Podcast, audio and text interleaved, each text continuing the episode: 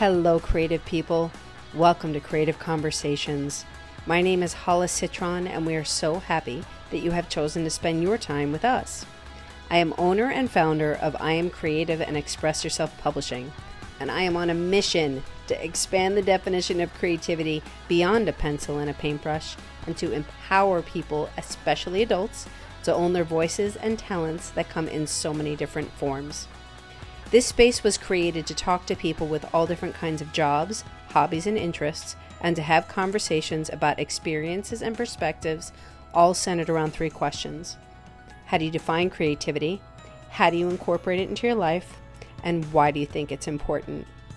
Then we have a free-flowing conversation and we see where it goes. So I have had the opportunity to speak to so many. I've spoken to musicians, comedians, doctor, lawyer, wrestlers, Reiki masters, and entrepreneurs as young as 13. And these conversations explore the reality that creativity is not cute, it is necessary. People have defined creativity as that magic spark, how we show up in our life, imagination, basically all that we are and want to be, do, or have. So I believe from my heart that sharing these stories gives one the ability to expand their thinking, open themselves up for more self-expression, to feel more empowered, connected, and dare I say, happy. So my inspiring guest for today is Elle Browning. Elle is an executive business coach, a licensed massage therapist, and a visionary entrepreneur with over a decade of experience in the wellness industry. She offers online coaching programs to help healers and wellness professionals know how to create, market, and sell their first online course. Elle, welcome to the space. Thank you so much for having me. Can you hear me? I can. Hello. So nice to have you here. Hello. I am so happy to be here. Thank you for that awesome introduction. Yeah, well, no problem. It's all you. So I want to welcome those that are here live. Thank you so much for being here. Any questions or comments, please feel free to put them in the chat box below where we can see them. So Elle, I read the tiniest bit about you. So could you please give us a little bit more about yourself before we dive in?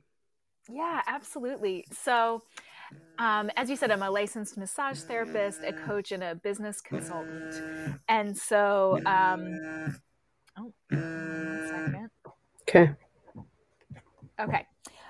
So I'm a licensed massage therapist, a coach, and a business consultant. And for most of my career, I'd say for the last decade or so, I was a licensed massage therapist, owned a massage therapy company where I employed a team of therapists that worked for me.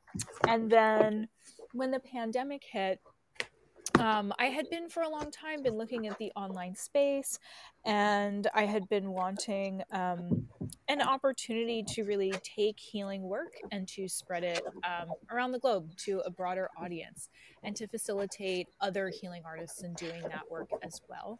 I had been seeing what a lot of coaches were doing in the online space, and I wanted to be able to participate in that. So for the last 2 years, I have been mentoring and coaching and working with other healing artists and wellness professionals to take the healing work that they do and share it with a broader audience. And I think, you know, the world needs a lot of healing right now. It historically always has.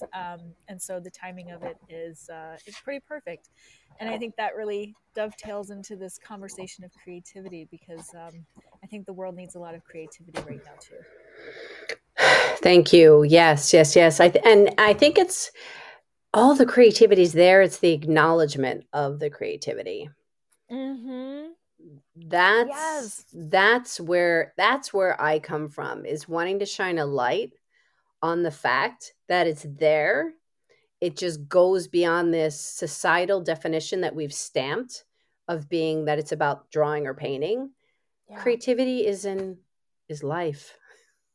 Yes, I totally agree. I was thinking about your question. I don't know if I'm jumping the gun here about how do I define creativity? And I really think that's it. I think it's Oh, do you want me to hold up? Okay. Little teaser there, everybody. So yes, that's so exciting. Okay.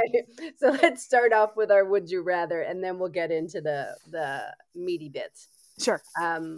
Okay. So Elle, here we go. Would you rather always need to shout when you speak or whisper? Oh, goodness. I think whisper. And I think that's because I've also seen that it's like low key, kind of like, it makes people lean forward and like tune into what you're saying. Whereas I think shouting, could get really abrasive real quick. I think that would annoy myself if I had to do that. Yes.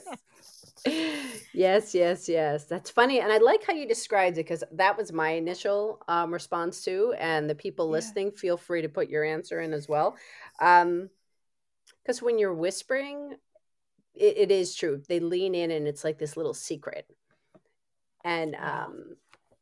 And in the classroom, so often when I felt like when I had to shout, or I felt the need to shout because nobody was listening, it gets lost. It's just noise. Yeah. Ironically, like speaking at a lower volume and more slowly actually can have a bigger impact. Yeah. Yeah. I used to go in with my one of my artists in residencies I did years and years ago, and I just found it was so effective, and I did it in other spaces where, and of course there were kindergartners, so everything is magic, but I'd carry my magic bag from room to room because I was art in a bag, not art on a cart, and so I had everything, and I'd sit down and they'd be on the rug, and I'd say, I brought my magic bag. Do you want to see what's in it? And they'd all lean forward and they'd be like, oh, yes. I'm like, I can't take it out yet, because first we're going to go over this, but then I'm going to show you what's inside the bag. So, it was always fun. I love that. Like, I'm getting excited about the idea of the magic bag. I'm thinking about my nieces and nephew. I'm like, they would love that. God bless you. It's that magic element, especially this was like a big bag. Only people who live in the city can understand. It's like one of those big bags that's platish. Yes, I know. Either have on wheels or the handle. Yeah. For grocery shopping. Exactly. Grocery shopping in Brooklyn. Yes. There we go, city people. Who can relate? It is not a suburban thing. It is a city thing. Oh, I love this idea of magic. I was, a friend of mine just sent, 10 minutes ago, an article about, I'm of Irish ancestry, and it was about how, a lot of Irish people still believe in fairies and will even, keep pieces of like certain trees up, or like ring forts. They believe that fairies live there, and so they'll build like highways around them because they don't want to upset the fairies. But anyway, I just love this whole idea of magic and what's possible and how that's linked to creativity. So then here we go, and I love that idea. That's such a beautiful thing that you just said. I appreciate that, the fairies and building highways and the respect, because in whatever you believe, there's always going to be the people that are going to be like, that's ridiculous. What are you talking about, fairies? And then there are the people that are like, yeah, there's fairies. But that's respect. So whether you believe in it or not, it's treating something with a respect. And so what if you don't believe in it? It doesn't affect you. It has nothing to do with you. How they built the highway, that's how they built the highway. You didn't have a say in that anyway. Like, it's just leave them alone. If it makes them happy, it makes them happy. That's not affecting you. That's right. So anyway, okay. So a little reset. I want to thank everybody for being here live. Please feel free to put any questions or comments in the chat box where we can see them. So first official question, Elle, is how do you define creativity? Yes, I think this is an awesome question. And how I define creativity is life force energy. I think creativity is a generative force that creates more of life, not less of it. And that's, I think, oh, sorry, go ahead. No, that's powerful. Yeah, go ahead. Well, and I think so, I've always considered myself an artist in terms of, the traditional way that folks would define it in terms of painting and dancing and things like that. But as I became a massage therapist many years ago, I saw how that is also a truly creative discipline, I guess.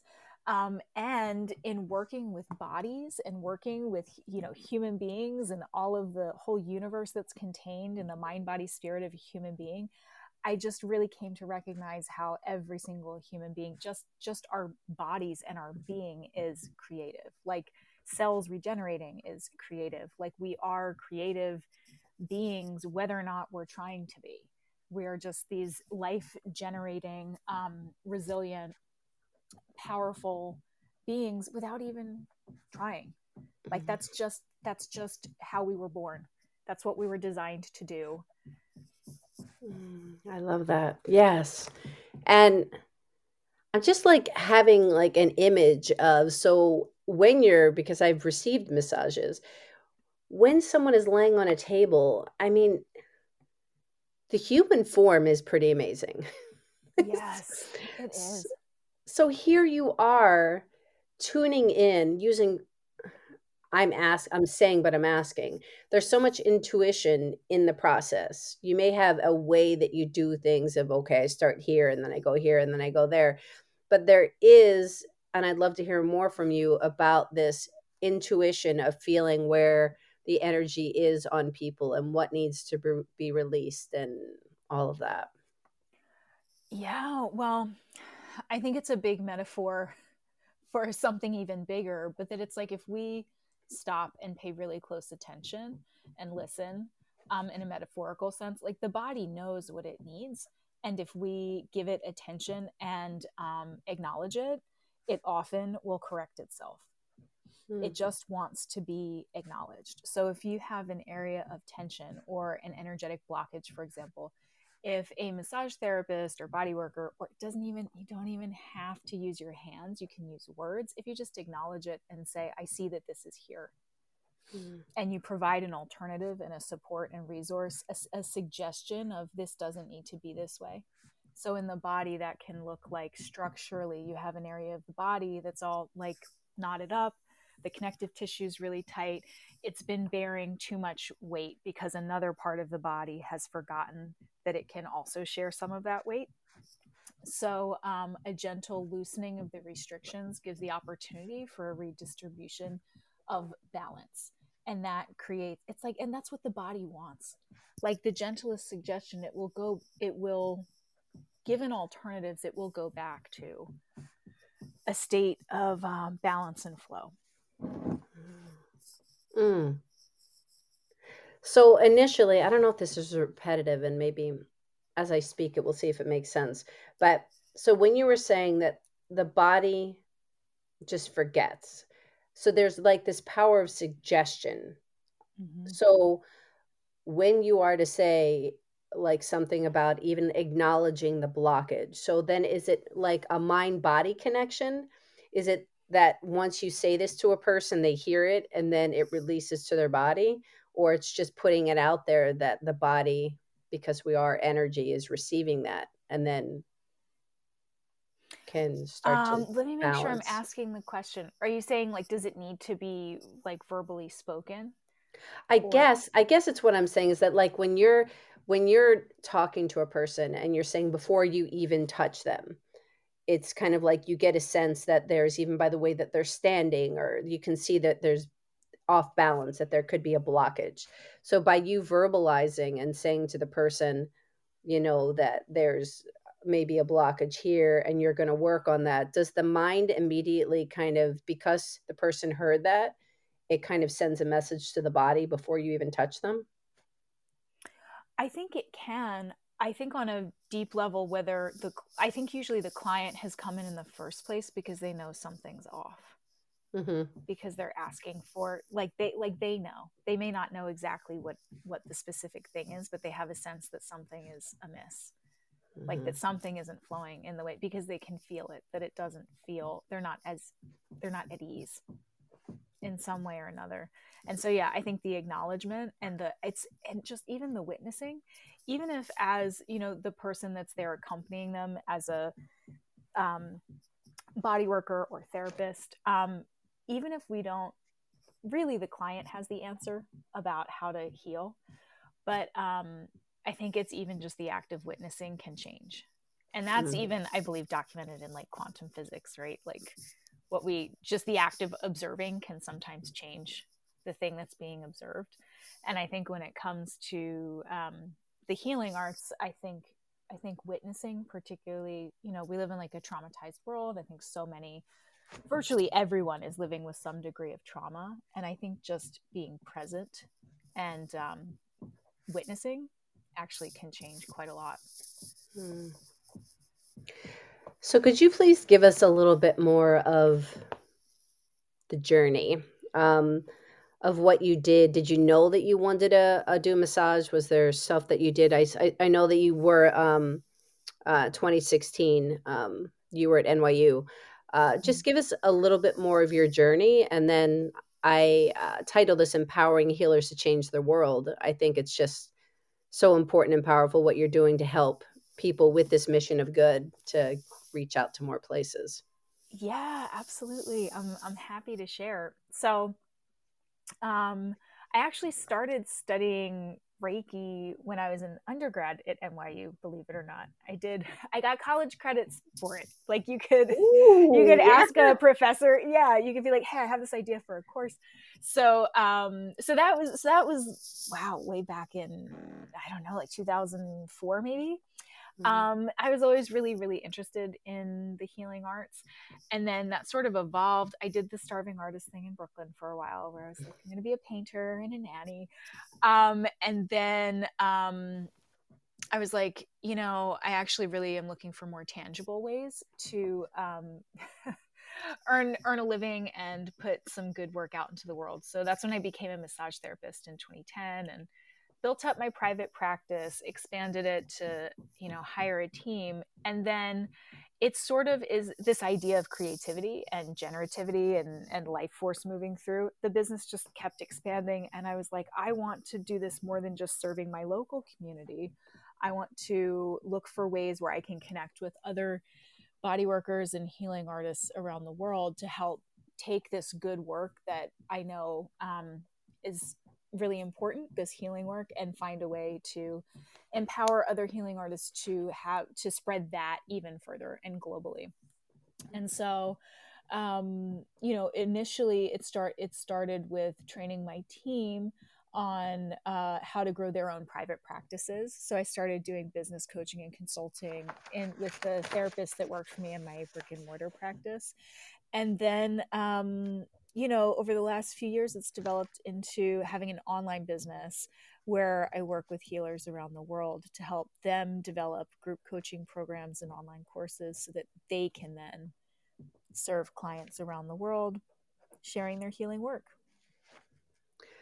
So what I think is great, and there's so many things in what you just said, but just acknowledging how things evolve and not necessarily having to know the how. Yes. Because that's where we get tripped up, right? Absolutely. And I think that's what it's all about, right? Is this coming back to this theme of like allowing this sort of creativity and life force energy to move through and trusting the process. Trusting. Yeah. Do you feel like, I know you've shared a bit with me about your own career journey. It sounds like there are maybe some similarities there in terms of like following the inspiration and what you're being drawn to and allowing that to flow. I think even like the podcast we're talking on right now sounds like a result of that. Yes. Yeah. It was very much, okay, so this is my mission. Like I want to expand this definition of creativity. It like literally, I just, because it's such a strong passion in me, it's those extremes that kind of irk you and you're like, I need to change this. Like when you say your niceties of what you do, and then, you know, it'd be like, I'm an art teacher, and, I went to art school, and people immediately, there's like almost there's a physical body change. So it can go in a few different directions. There can be almost the wall, like the hands that go up, like a guard that are like, I don't know how to draw or paint. Or there's the person that's like, oh yeah, I've always wanted to do something, but I haven't had the time and da-da-da-da. So I was like, you don't have to. And for the people that are saying, I don't have to know how to, or I don't know how to draw or paint, I'd say, well, what do you like to do? I'd like switch the conversation. Or yes. What do you do? And they're like, oh, I'm in sales. Well, oh my God, you create every day. I mean, you're using your voice to shape conversations, to talk to yes. people, to know how to talk to people, to problem solve, to work, to collaborate with others, to take something that didn't exist to exist. Like, there's so many aspects of what you do. Like, creativity is the formation of an idea or an object if you look it up. So it's what we're doing all the time. And then people are like, oh, I've never thought of it that way. So in having these conversations, then when the podcast idea, I'm not a person that straight up honest, I'm not a person on most things. When I want to do it. So I will just do it, and then I will figure it out. Yeah. I'm an action taker. So we'll figure it out. And, but let's just get it started instead of just ruminating in my head. Mm-hmm. So this has had a few different iterations. It's been like 3 or 4 years. It was written and then Facebook Lives, and it's been a live audio podcast for like the last 2 years. Wow, that's incredible. So I give so much credit. I think this is how, I know others have said, this is how like confidence is born, by taking action. And I think it's how you learn the quickest, is by just doing the thing. Like, insight is gained from taking action, not from like ruminating and thinking about it. Like, so often we think like, oh, I'm gonna think about it real hard, and then I'll be ready to go do the thing. But I have so much respect for you just going and doing the thing, and then gathering the information and learning the things you need to learn to be able to continue to be successful. Well, thank you. But I think that's, and not to say that there aren't other parts of my life where my husband's like, would you just do it already? but there are certain things like this where it's like, I don't have seasons. I don't have it transcribed. I don't have, like, people are like, do you have the right mic? Do you have the right headphones? Do you have the right? I'm like, I honestly have my son's laptop, and I have Beat headphones, and this is how we're going.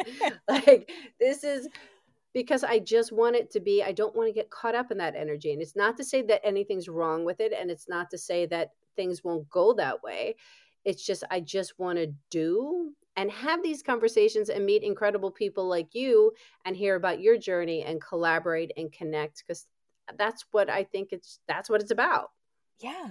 Absolutely. Absolutely. And I'm thinking of, I know we're expanding the notion of creativity, and then I would say also like what it means to be an artist maybe, but I feel like that's what it takes to be, to produce anything new that is interesting. It, like, as an artist, as a creative person, it takes that willingness. Like, you have to be willing to risk.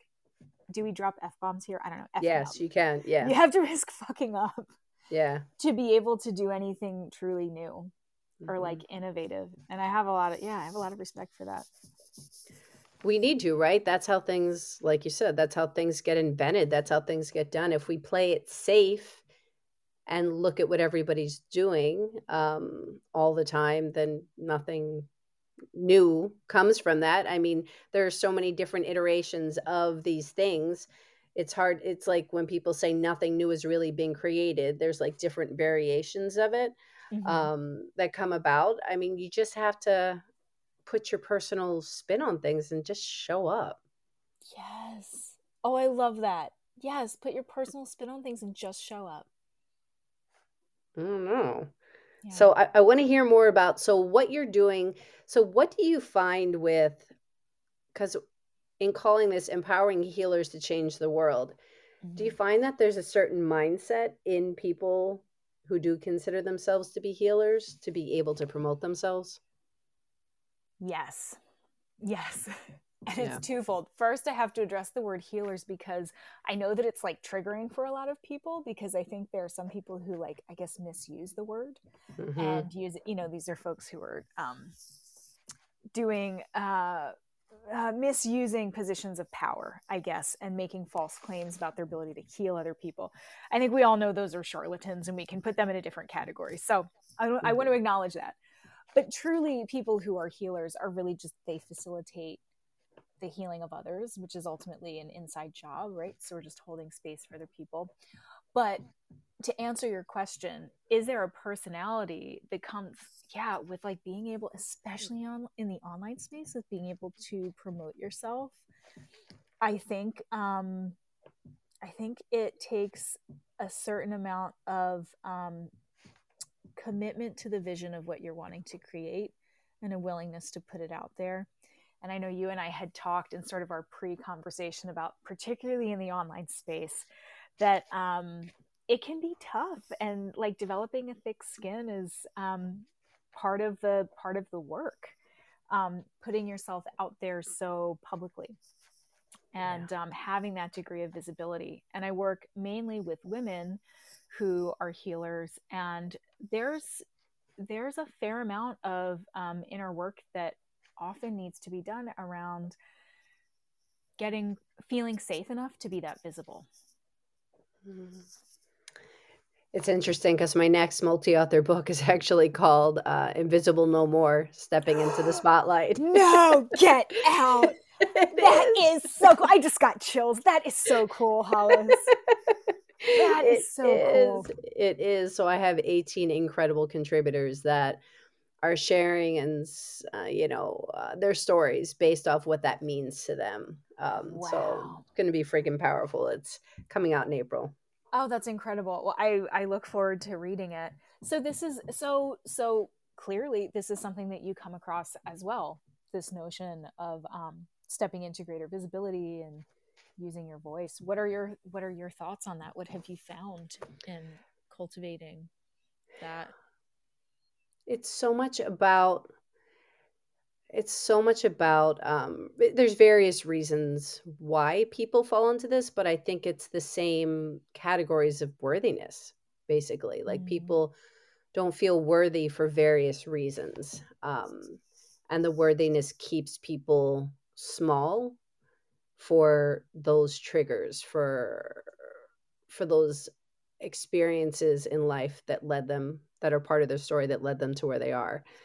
And also what I've realized is that just because so there's so many different takes on the word being invisible, because there can be the literally not being heard, not being seen because of trauma, because of divorce, because of what was said when you were younger, and it's something that you held on to and believe that is truth, to actually being on a stage and people believing that you're being seen, but they're not really seeing you. Yes. Which I didn't so much think about before. I thought about that, but I didn't really think about it. And when one of my contributors wrote something to that effect with that story of, people were surprised how she'd be the person sitting in the kid sitting in the corner reading, that would then not talking to anybody consistently, and that would jump up on stage and like do her thing with power and like loud voice and and then go back to the corner and get the book and continue reading, Yeah. Wow. That's so interesting. Yeah. So this invisibility, I think, is just, it just means I love just exploring topics and getting people's take on it. I was incredibly shy as a kid. And it was the kind of shy that my face would turn, I say purple, even though it would be various shades of red. Oh, yeah. It would be like, and it wasn't the pretty kind. It was like hivey and blotchy and horrible. And it kept me small for a very long time. And even, it still happens now. I can blame it on menopause, but There's all different reasons you can blame something on. Now we're in the menopause. My kids just say hot flash, mom. I'm like, yep, that is real. But yeah, so because of how it played out in my life, of course, we are our own best clients. So I was like, I want to hear what other people think of that. So on the topic. Yeah. Yeah. I mean, there's so much there. And I think, you know, so many people can absolutely relate to that. And I think like that's an important piece to acknowledge in terms of, I think like in an ideal world, right? Everyone's fully empowered and in touch with their creativity and allowing sort of like, what is your own unique offering to the world to flow through you freely. But these are some of the things that absolutely come up on the way to doing that. And so yes. I love that you've like cultivated, you know, this circle of women to write about it and to release this book, because I know it's something that I see popping up all the time. And also, you know, personally as well, I still feel shy sometimes, even though I, you know, do a lot of what feels like very public work on social media. But I think even personally, that issue of, you know, feeling safe, being that visible, and to your point, being actually who you really are, like your true self, in the public sphere. Yeah. Well, there's a point to where it's like, when do you need to be your true self, and when do you have this persona? Yeah. There's so many layers to it and so many levels to it. But what I really love that you're doing with your people, because and I really appreciated your distinction that you made in that word healer, because yes, I can see how that would be a trigger in certain ways. But in order, because I know for people who are mediums and people who have these different kinds of abilities, people with these different kinds of abilities, they feel bad charging and they don't know what to charge. Mm-hmm. You know, there's a certain mindset. There's a certain mindset in that where, do you find that a lot where people are like, they don't see the worthiness in themselves? Yes. And I feel like, oh goodness, I see so often in people who are in helping and caring professions, a hesitance to charge an amount that's commensurate with the value that's provided in the service. And I think there's a lot of reasons for it. And I think a lot of it is that people who are drawn to helping and caring professions, and I don't exclude myself from that, a lot of times if you look back to childhood, that's how we belonged to our families. It's like we were helpers and carers, and that's part of how we belonged and what we did to survive. And so for adults to then say, you know, you don't have to play out that whole dynamic. Like you can actually receive back what you're giving and charge money for it. It can sometimes feel like there's like a disconnect, and people don't understand because it's just been so ingrained that like, this is something we do for free. Like this is something that is actually doing it for free is linked to some degree, our senses of belonging and survival. And so it's a bit of a switch. But then it also, when we can make that switch and sort of heal those pieces, it creates more balanced relationships with the people we serve, because we're not, because we are coming from a fully like empowered adult place where we're, you know, showing up as professionals with the services that we provide.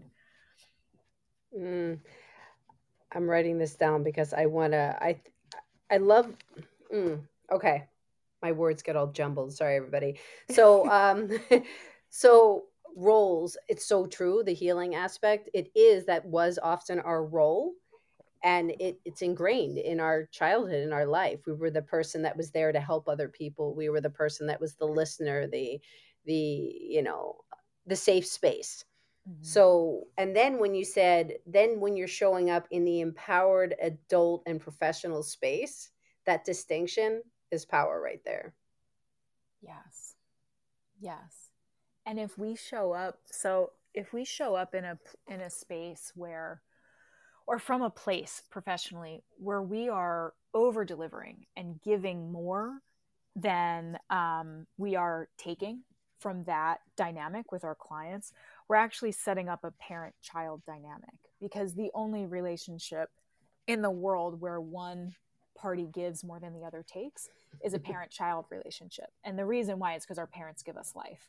And that's the only reason it can never be reciprocal. No matter how hard we try, we couldn't ever as children give that back.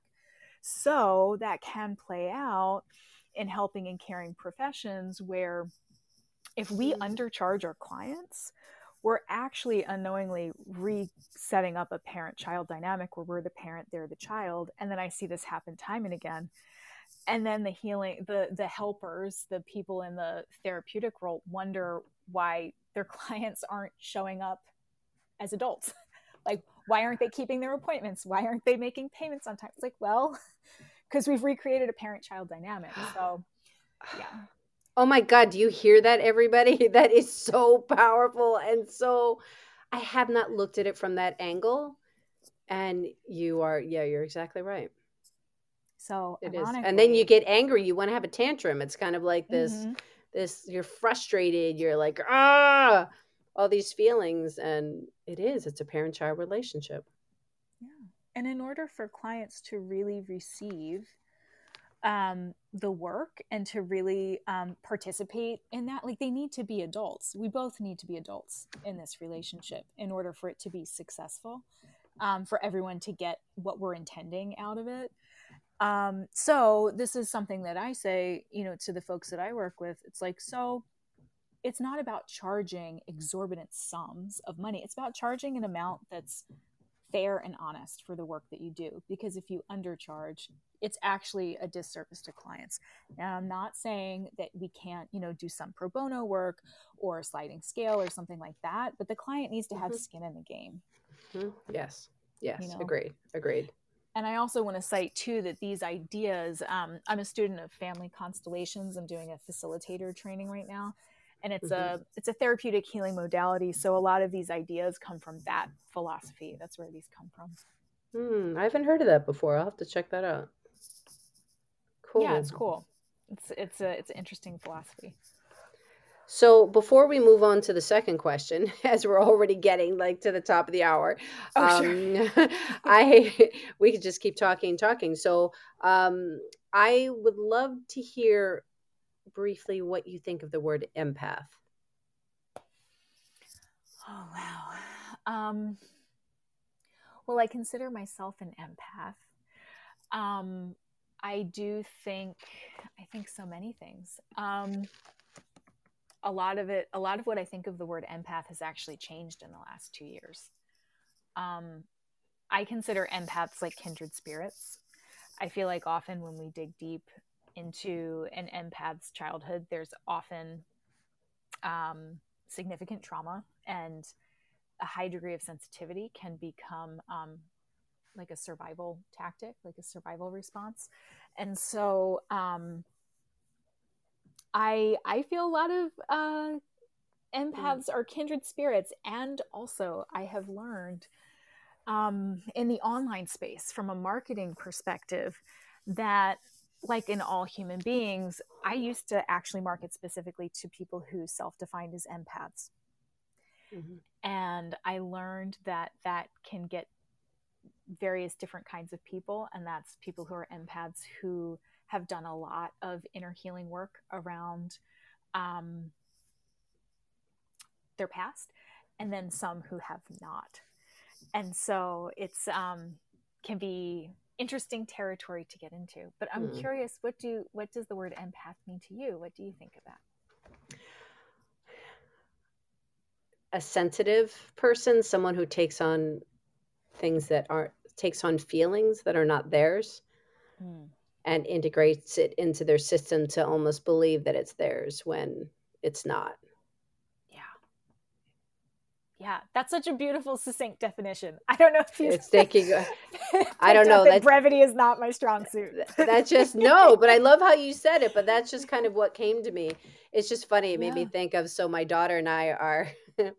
We're both empaths, and or driving, and I saw something in a distance and I wasn't sure what it was. And it ended up, it was a crow. I need glasses, which isn't something you should say as you're driving, but I need to pick up my glasses. And so I'm like, Skylar, what is that? Is that? And she's like, it's a crow. And then the crow was like moving towards, well, there was a dead animal in the lane, which is what we drove right over. And it was like, oh, wow. It was already dead, but the crow was working its way over too. So at the same time, I tell the story because at the same time, my daughter and I start screaming. We're like, ah! And we're like, oh my God, my feet hurt. My feet hurt. It's like tingling. And like my whole body's like, ugh. And we're just kind of, I'm like, shake it off, shake it off. I'm like, wipe it down, wipe it down. Just brush it off. It's not ours. It's not ours. And it was just at the same time, we were just both screaming, but that's very, very distinctly because we were both feeling it in our body and feeling bad because we rode over it, but then feeling the energy in our body. And then I just like, just brush it down and release it. Not ours, not ours. Wow. And yeah. I wonder too, because I feel like these, you know, empathic, tendencies like run in families too. And I wonder if it's like some sort of like epigenetics. It's like a response. It's like something that has been cultivated over generations out of necessity. And then it's like, just like our nervous systems are wired that way. I don't know. Like maybe it's not about a specific thing that happened, like even in this lifetime, but maybe like something happened to our great, great, great, great grandmothers. And now we like carry it in our bodies as like a survival instinct. I don't know. But that story is wild about you and your daughter. But that's what's beautiful is that whole thing of holding on. It's so when somebody brought that up about the whole generational, like I've always heard that term. But then when I really started to really hear more about it, that whole generational aspect is so freaking amazing because our great, great, great, great, great grandparents, it's the whole birthing processes and passing things along. And it's, it's just what we hold. And if you're a believer of, you know, reincarnation, whatever there's just so many aspects to things that are beyond. It's that force, like you said in the beginning, it's that life force energy. It's just, it's pretty beautiful. Totally. And I think amazing things happen when we can just get out of the way of that. Yeah. And I'm still trying to figure out how to do that. You know? But it's, we all are. And I think those are the people that are being honest. When we say that we're really working on how do we get at those, we're showing what we're working on ourselves and we're honest. The people that are just like, I haven't figured out and da-da-da, it's like bullshit. Yeah. Like, there's like a lack of trustworthiness there, right? Where like people who claim to have it all figured out, we're like a deep part of ourselves. We're like, we know that's not true. Yeah. Like it can't possibly be true. Yeah. Yeah. Yeah. It can't. Yeah. So, okay. So let's hear a little bit more. How do you incorporate creativity more into your own life, both personal or with work and whatever you want to share? Yeah. So I feel like to stay with this idea of it being sort of like life force energy flowing through, I feel like we can't help but be creative to some degree, right? Like I said, like the cells regenerating in my body, I feel like that's creative. Mm-hmm. These days it comes out a lot in my work in terms of conversations with my coaching and consulting clients. I think it also, I incorporate creativity into my life through like different posts on social media and like workshops that I'll do. But I think it can even come down to basic things about like, you know, you can laugh, but like my partner and I will like sing songs to our dog. Yeah. Which that we make up, which I thought we were the only weird people that did this. Oh my God, there's a secret. Whole, there's what we do for our pets. Yes. Well, I saw a TikTok about someone singing a song to their dog, and I said to my partner, I was like, we're not the only ones. Other people do this too. But it's little stuff like that, that honestly, like if I'm being really true, like I think that like that's some aspect of creativity. Like yes. You just, you know, in the tiniest little ways. And I also confess to some guilt over not incorporating creativity in some of the ways that I feel like used to be more, like, or more traditional, like, for example, painting in my studio, little studio space, it's a little corner of my bedroom. But, you know, I think acknowledging the other ways that I do right now is good. And thank you for that opportunity. Well, but yeah, I mean, I would like to get back to, you know, still doing more painting and playing violin and stuff. But for now, so you played violin? Yes, for a really long time. I haven't. The strings broke, so I haven't picked it up in a while. But when I was a kid and in high school, I played quite a bit, which I loved. I just, you know, loved it. Mm-hmm. Yeah. And I'm curious, Hollis, how about you? How do you incorporate creativity into your life? I mean, I can tell clearly this podcast is one example and, you know, working with people to write books, but what else? Yeah. Well, first I appreciated what you said, because this is the whole point of this is when you pointed out conversation, how you work with your clients, social media, your workshops, it's acknowledging those aspects in your everyday right there that are so important. So thank you for that. What I have become, honestly, so I'm going to answer this in two parts. So what I do for myself for creative expression is music. I love listening to music. Music just like is a emotion energy booster. So it just helps express whatever mood I'm in. Yesterday, honestly, I found myself in a space where, because I haven't been doing my work as much. I went to school for ceramics, but I haven't done clay in a little while. And collage has really been an expression for me. So I start, stop. But yesterday I was feeling kind of in a funk. And I was like, Hollis, just put on a movie. I love watching romantic comedies. And I was like, I am going to work and watch my romantic comedy. And it's amazing how that shift, it's just boom.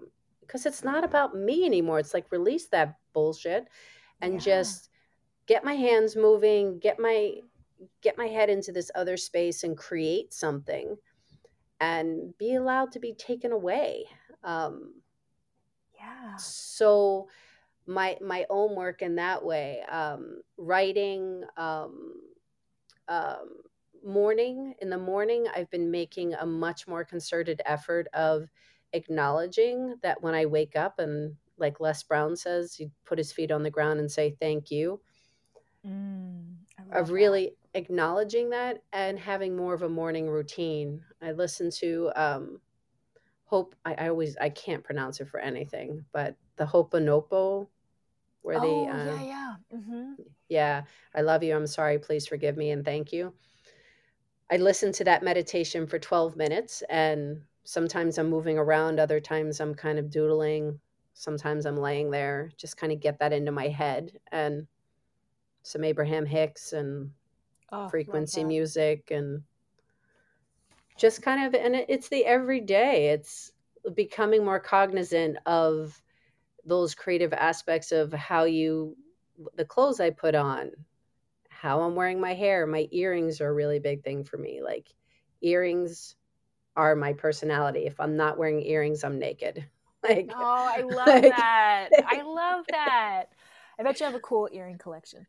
I do. I need more, even though I have a lot, because I feel like I'm picking the same ones a lot, but but something that my daughter has challenged me. So she's the soon to be 19 in a few weeks.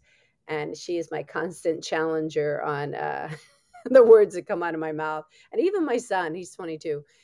He says, I'll just put on clothes that are just, we go for a walk and it's complete mismatch. And then, I'll make a joke and I'll be like, nice outfit. And he goes, well, why don't you just do what you keep saying you want to do and show up the way you want to? I'm like, wow. I'm like, okay, I heard you. Sounds like you have amazing kids.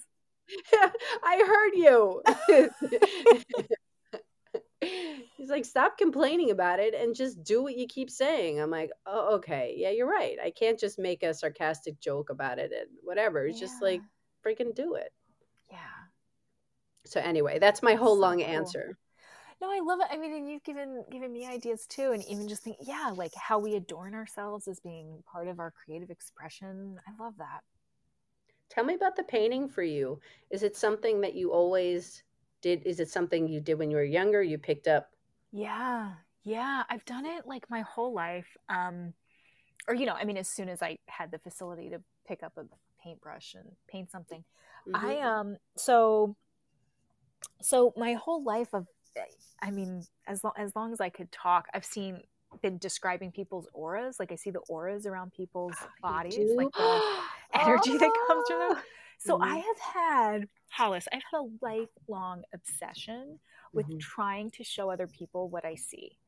Mm-hmm. And so it started as trying to learn how to paint and draw so they could say, this is the beautiful light that shines from you. This is what you look like.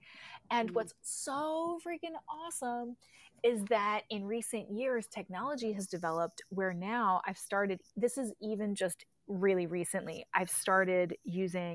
photos in the app Procreate and drawing people's auras and what it actually literally looks like. So wait, there's an app called Procreate? Yes. Oh my God. I have been looking because these machines cost thousands of dollars to translate auras. Oh yeah. Well, so, okay. So no, let me explain. So Procreate is an app. It's an Apple product, but that you can use on like an iPad or an iPhone, and you can draw all kinds of amazing stuff with it. Like it has all these incredible capabilities. There's a feature on it where I can like take an actual photograph and I can mess with the exposure and the contrast, and I can draw in the auras that I see. And it actually looks like what I really see. Like my whole life, I've been painting them. I've been trying to approximate and say, well, this is kind of what it looks like, but not exactly. And now the technology is developed where there's tools actually where I can actually draw it in.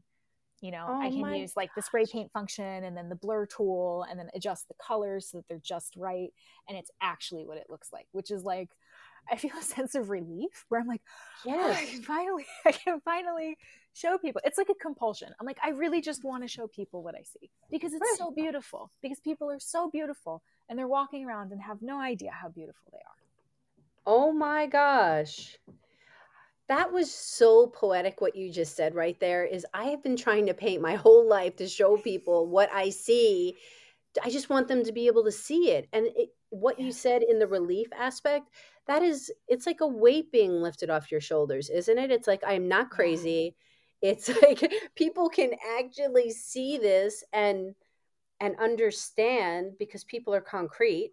There are people that are there are certain people you can speak to that are going to get it and be able to visualize and be like, oh my God, that's amazing. But other people are going to be like, show me. Yeah. Show me. And you can. Yeah. And it's cool too, because then I notice for some people, there's a sense of relief also seeing their own aura. I mean, not everyone's into it. Not everybody cares. But for the people that do, they're like, oh, that's what I look like. You know, it's pretty cool. Mm-hmm. It's like another self-portrait. Yeah. Mm-hmm. And when you mentioned about singing to your dogs, it's so funny because we have 3 cats. How many dogs do you have? Right now we have 1. Okay. So we have the 3 cats, and it's just we're always like saying, what do you think their voice would sound like? Or what would they look like if they were human? And we always go through these descriptions, and then and our cats really like us to be around. Like they literally greet us at the door like dogs when we come in. I love that. And then they're always sitting with us or sitting on us or following us from room to room. And one of our cats, do you know Wallace and Gromit? I do not. And it's an animated movie where it's claymation. So Wallace is the man who's just kind of like he kind of does silly things, and Gromit is the dog that is the brain behind everybody. And he never speaks because he's a dog. He never makes a sound, but he speaks with his eyes. And nice. You just know exactly everything is the expression on his face. And that's very specifically one of our cats. He'll just look at us like, It's just the expression is there. I'm like, okay, thanks. I'm not dumb. Okay, I hear you. That's awesome. Well, their little faces are so expressive. And I think this is like a thing that humans too, I mean, nonverbal communication is huge. There's so much that we can understand from that. And that's one of the things I love about having pets. Yeah, there we go. There's the official term, nonverbal communication. Thank you for that. More professional. Well, I think it honestly comes from a career of doing body work where there's so much nonverbal communication. That's why it was tip of the tongue. Mm. Ooh, so as we're getting to the top of the hour, there's the third question that kind of wraps it all up and puts a nice little bow on it, which is, why do you think creativity is important? Ooh, so many reasons, but the first that comes to mind is I think that creativity is life making more of itself. It's just life. It's just life moving forward and being generative. And that's, yeah. I wish I had a more poetic or great answer. No, that was life moving forward. What was it? I like movies. So I'm thinking of, I quote movies a lot. In the movie, The Switch with Jennifer Aniston and Jason Bateman, she's talking and she said, life is in progress. Yes. Yes. She's going to have a baby. She's going to get artificially inseminated and she's not married. And he's like, why are you going to do this? And then she goes, life's in progress. Life's in progress. It's awesome. He's like, stop saying that. She's like, life's in progress. And, you know, I'm also thinking, too, I'm thinking back to circle back to some of the Family Constellations philosophy. Part of it, too, part of what creativity and creative expression in that philosophy, part of the purpose, it can actually be like an antidote to addiction. So if we think of addiction as like your world becomes small, it's something manageable. It's something predictable. The thing you're addicted to, you can rely on. Like that is for certain. And when we're trying to overcome certain addictions, which come from a place of saying like, I can't with life, like life is too much. I can't possibly meet it. Part of the resources that we gather to be able to overcome addiction and to make our world bigger and to have a greater capacity to meet it is having creative outlets and creative expression, like being able to do creative work. It's like, it scratches this, like the itch. It's like, I'm stumbling over my words here, but it can be helpful. It can be this light, saying yes to life. Yes. There it is. It opens something up. Yeah. There are different ways. It doesn't have to be small and predictable, that there are alternatives. Mm-hmm. That we can lean on, you know, that are these like resources for us that like feel good to do. And that's the key, is feel good. There are times where things are going to be uncomfortable as you're going through these creative expressions, because it's, to me, that represents growth. When something is in a way where your body, speaking in the way that we've been talking about here, is you can differentiate when something feels good and when something feels bad, or when something is feeling uncomfortable but good, or uncomfortable but bad. Like, yes. When something is that uncomfortable bad, you're like, then don't do that. Like, that's not good. Yeah. You don't have to, but you can feel uncomfortable as hell, but know it's for the greater good and you have to push through it. Totally. Absolutely.